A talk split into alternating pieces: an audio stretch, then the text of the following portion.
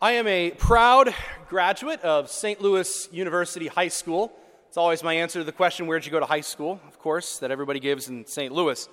Uh, and when I was applying there, uh, in the faraway year of 2006, just to make some of you feel old, uh, my mom would sometimes tell me, she would say, Now, John, you know, SLU guys have a reputation of being a little arrogant, so don't get a big head.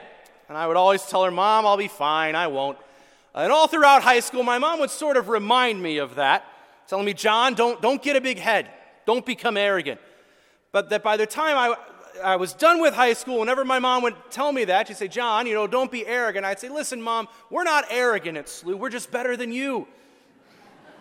Tongue was very firmly in cheek, I might add. We, we often think of, of boasting as, as something, as being arrogant or bragging as, as a negative, and for the most part, that's true. We should have a healthy sense of self confidence and self assurance, but bragging seems to take that maybe a step too far.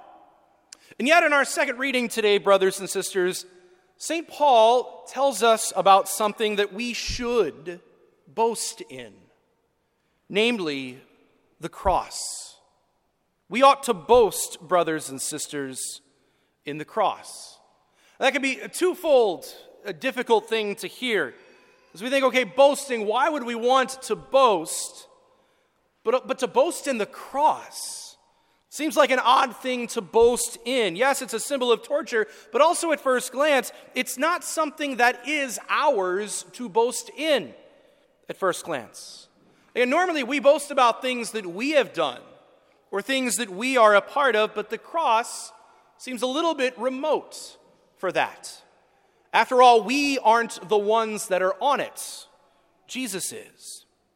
But, brothers and sisters, Jesus didn't just undergo the cross so that we could look at it as some event that happened in the past. The cross is a reality that we are called to embrace here and now. Paul tells us that the cross is something worth boasting about because the cross is for us. It's for us and it should be ours. We ought to boast in our sharing in Jesus' cross. That is the only thing for St. Paul that is worth boasting about. And yes, the cross is uncomfortable, but it is necessary. It can be a lonely place, sure but it is very salvific. And this is difficult for us to hear, I think, because often the cross is the thing we want the most to avoid.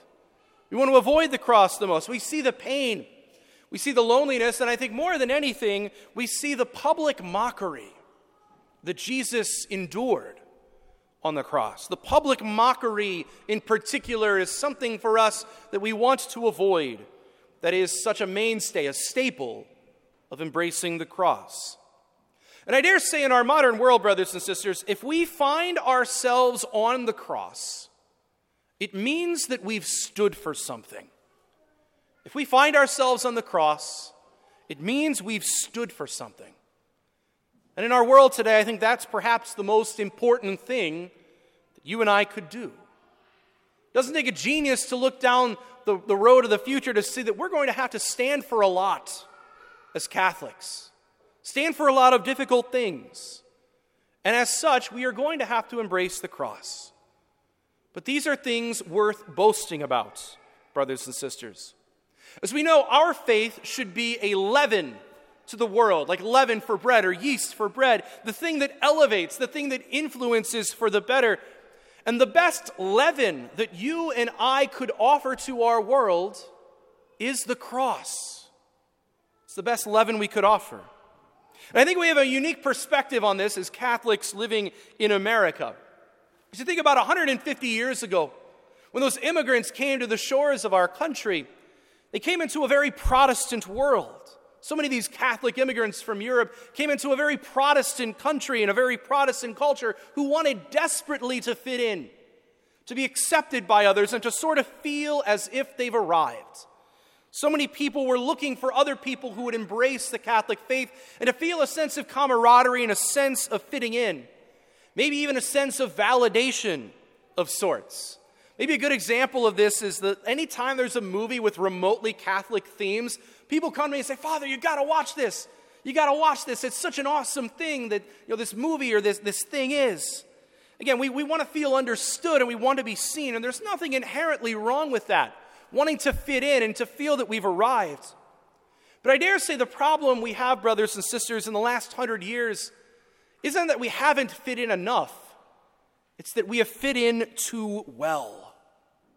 The word Catholic says very little nowadays about how someone actually lives their life. It says very little about that. Fitting in here on earth really isn't a good sign because this isn't our true home. No one should fit in in a place where they aren't truly meant to be. Really, that's one of the worst things that we could ever do.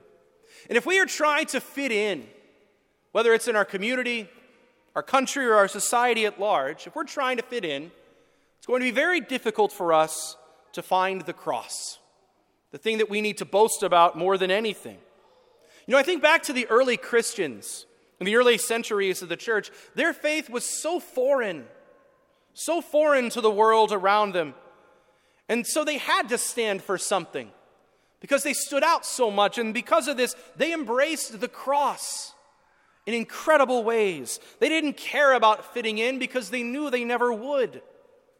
The cross is so countercultural, brothers and sisters. The cross proclaims truth to a world fixated with error. It proclaims penance to a culture obsessed with pleasure. And it proclaims sacrificial love to a society that uses others for our own selfish ends. Again, we so often, by contrast, brothers and sisters, in our desire to fit in and to be accepted, we can sometimes wed ourselves to the spirit of the age. But as the Bishop Fulton Sheen would say, if we wed ourselves to the spirit of the age, we become a widow in the next. And it doesn't take much to see that our world is going further and further away from the gospel. And so we are going to be a smaller church in the future, a leaner church. Smaller, but hopefully more faithful. We're going to need to get used to being outcasts, brothers and sisters, if we aren't used to it already. Because the world is only going to go further and further and demand of us that we go further and further away from truth. But the demand of the Christian life is very simple, brothers and sisters it's the cross. Anything short of that is shortchanging the gospel of Jesus. Finally, brothers and sisters, I love how this, gospel, this, this second reading ends, where St. Paul tells us that we are called to bear the marks of Jesus on our body. St. Paul is essentially saying it's as if at the end of our lives, Jesus will ask us, How well did you embrace the cross? In your life. And we're going to need to show him our hands, our feet, and our side. If we have embraced the cross enough, brothers and sisters, the wounds of the cross will be evident. They will show forth to others. We need to show Christ, our hands and our feet. Hopefully, those wounds are rugged and torn and somewhat deep. Or maybe we've Embraced a faith of comfort and convenience that doesn't get us too hurt or doesn't get us too close to the cross. So, brothers and sisters, let us pray today for a love of the cross and a desire to share in what Christ has given us. To not be afraid of standing for something, even if it means ridicule, scorn, and suffering. Let us take pride in our participation in the cross and boast of this wondrous sign of God's love for us and bear in our bodies the death and resurrection of Jesus.